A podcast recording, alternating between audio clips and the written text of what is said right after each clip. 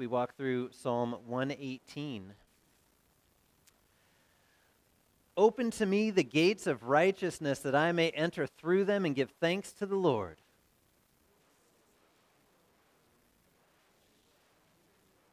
I thank you that you have answered me and have become my salvation.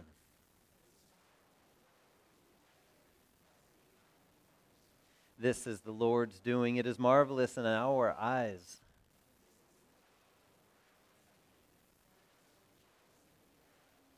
Save us, we pray, O Lord. O Lord, we pray. Give us success.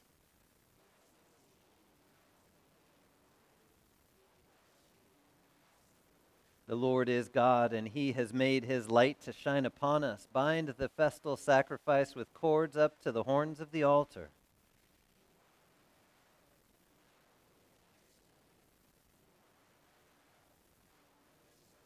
Oh, give thanks to the Lord, for he is good, for his steadfast love endures forever.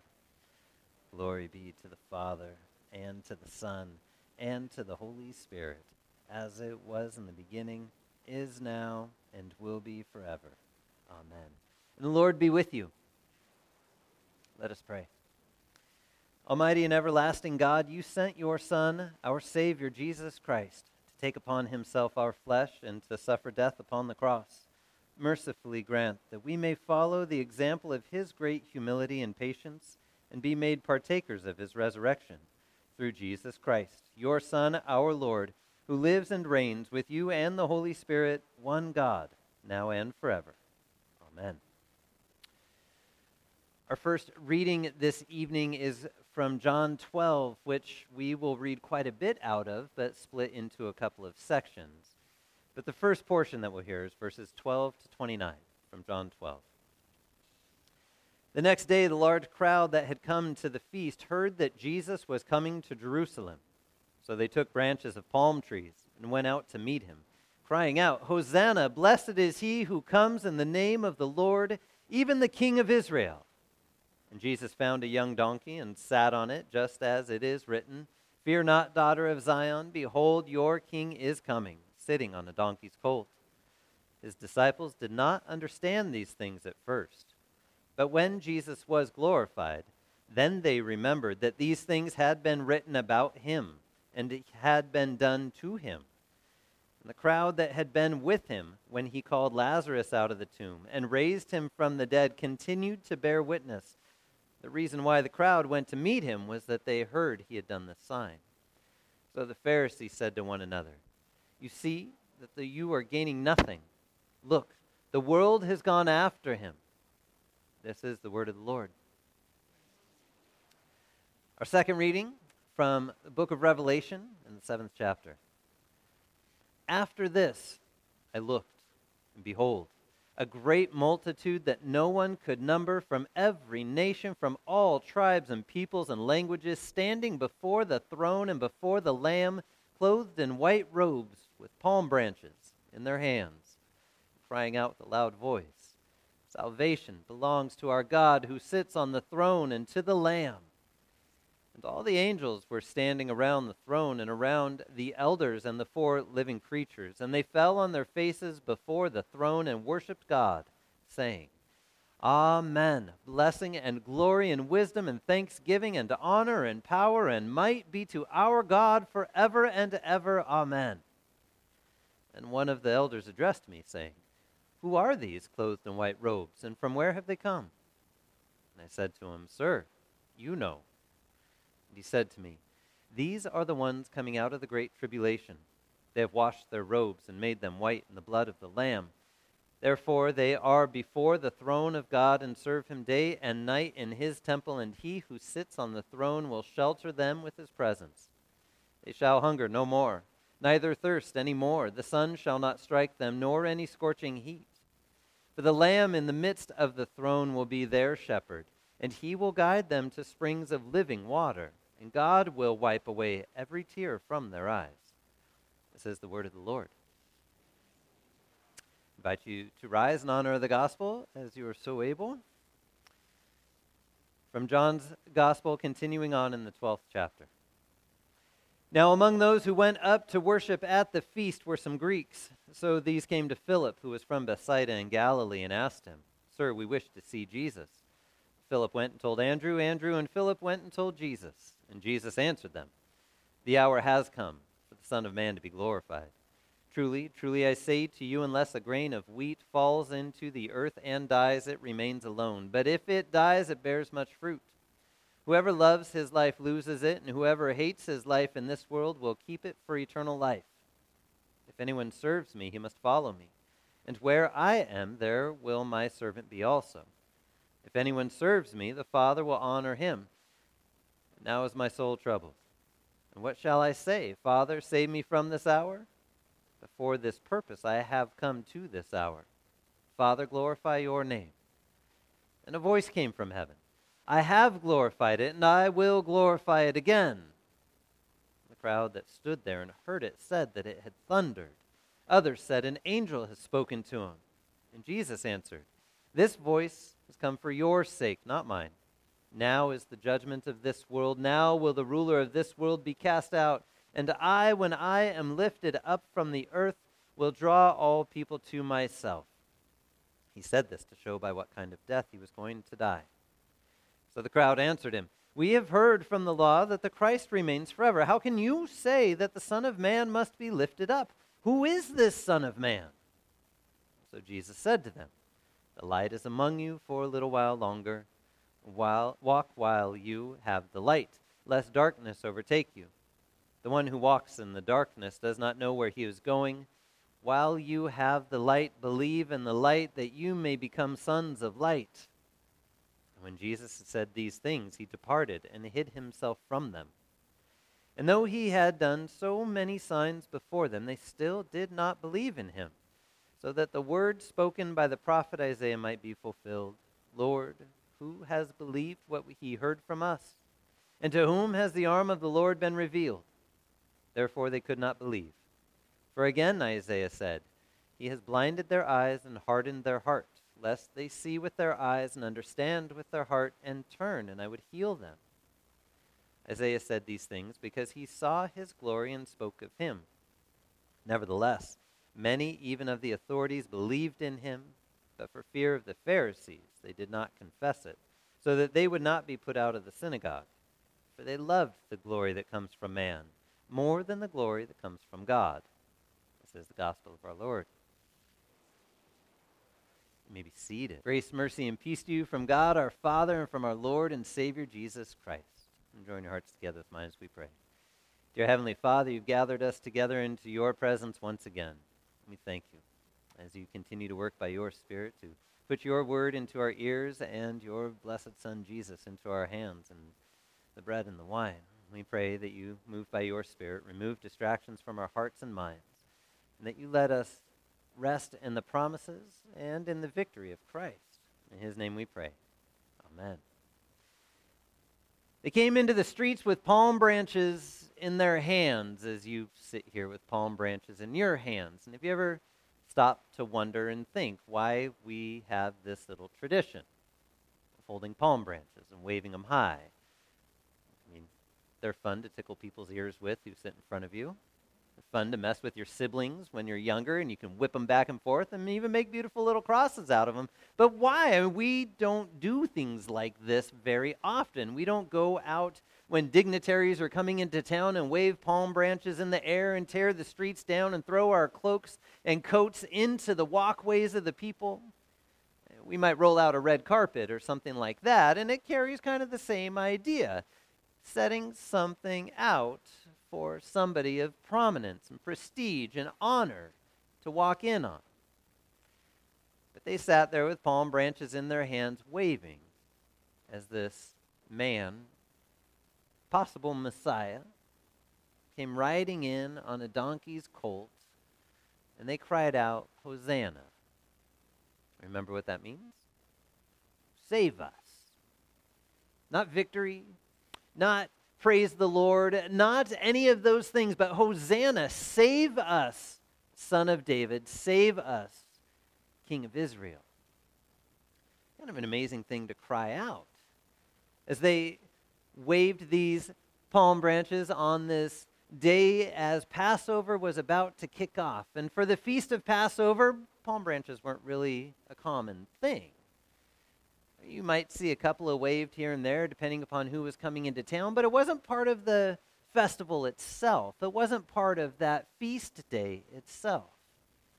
See, on that day that Jesus was riding in was actually the day that you should be bringing your selected, unblemished, perfect lamb into the house to get ready for the sacrifice, to get ready to prepare it. It's kind of funny.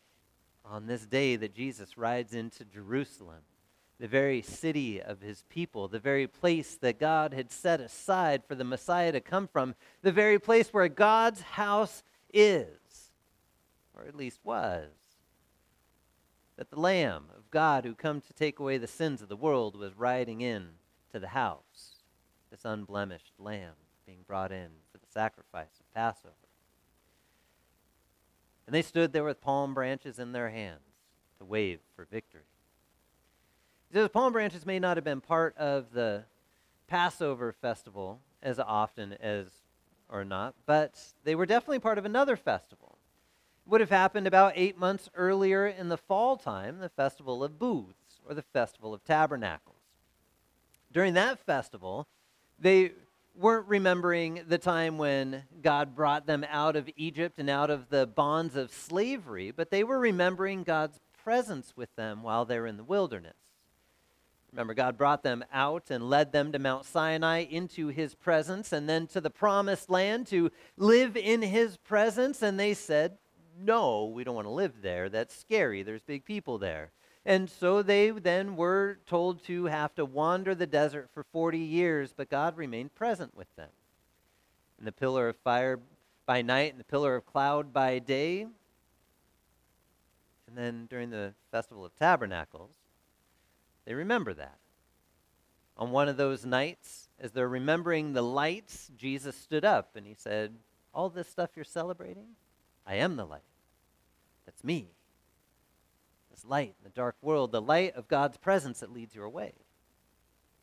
You see, they would come in with their first fruits of the harvest to bring in to sacrifice on the altar around the temple. And as those sacrifices were being altered, or altered, offered at the altar, uh, they would walk around with three different branches of trees, with palm branches being one of them. So, with palm branches in their hands, they would wave them signifying and remembering how God was present with them through the wilderness, how he was present with them when they thirsted, cried out to God.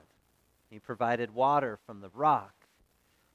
During that fall festival, as Jesus stood up on the last day of the festival, the great day of the festival, and all this water had been brought up to the temple to remember how God was present with them and provided, he said, I am the water you want living water, you come to me. Because I'll give you living water that will not run out. You won't thirst anymore. It'll well up from inside you. See, God present with his people brings life. So here at this Passover, as the people stood there with palm branches in their hands, waving them as Jesus walked in, though they knew he had done some amazing things by raising Lazarus from the dead and healing people and bringing sight to the blind and hearing to the deaf and mobility to the lame and walking in fulfilling prophecy on a colt of a donkey, all these wonderful things that were going on, they looked for this one to save them from the oppression of the Romans, from the weight of other cultures encroaching in upon Israel. Hosanna, even to the King of Israel, as they wave their palm branches high, not really even maybe putting together the fact that they're also waving these, just like at the Feast of Booths, where they see God present with them. It wouldn't be till later that the disciples started to put all that together. But those beautiful moments where even in the simple things that are going on, people not realizing all of who is there and present with them on this day before Passover, on this time when Jesus is coming into his Father's house. They wave their palm branches high. cry out to the king. It's not too long after that that John would get a vision of heaven.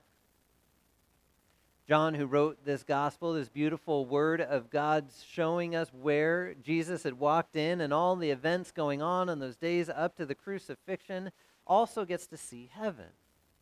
A vision opened up to him of saints sitting around the altar praising God with palm branches in their hands, waving them across the altar where the Lamb of God sits on his throne, the one who is the sacrifice for all, to bring them into his presence. As they were washed in the blood of the Lamb, their robes made white and pure,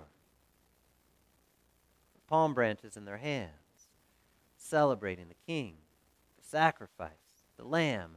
All of it rolled up into one in Christ, there on the throne, lifted high in honor, glorified, fully seeing the fulfillment of all of the promises that have been made before. And as John looks upon that vision, you can just imagine him saying, well, What does that have to do for me? It's kind of like, what does that all mean for you? Well, here you sit with palm branches in your hands. You sit in that same company of saints. Those who have died before us in the faith, those who will come after us and be washed in the blood of the Lamb as well, that whole congregation of those who have been saved by God and brought into his presence, celebrating the victory of the Lamb over sin and over death and everything else. You are part of that congregation. That very thing that John saw, you're part of that. That's the promise that's given to you in your baptism. That's what Jesus has done for you as your robes have been washed white in the blood of the Lamb, as your sins have been washed clean in the water of the one who gives everlasting life and living water, the one who fills your dark nights with light, that very Lamb of God who come to take away the sins of the world, has made you his. So as we see him lifted high on the throne, we wave our palm branches in celebration. We cry out, Save us, O Lord. And he says, I did, and I have. You're mine. What a beautiful promise. What a beautiful vision ahead of things. And to know that when we sit here with these at the other side of what we can see, the whole of all the believers throughout history are there celebrating with you. The Lamb of God who had come to take away the sins of the world, the Lamb of God on the throne, the one who has saved us, Jesus. Amen. Would you pray with me? Dear Heavenly Father, we thank you for what you have done for us. As we cry out, Hosanna, save us, you fulfill that and come and save us through Christ. You have forgiven our sins. You have brought us into your presence. We pray that you continually keep our eyes focused upon him and let us rest in that fulfilled promise of Christ for us. In Jesus' name, amen. I invite you to rise.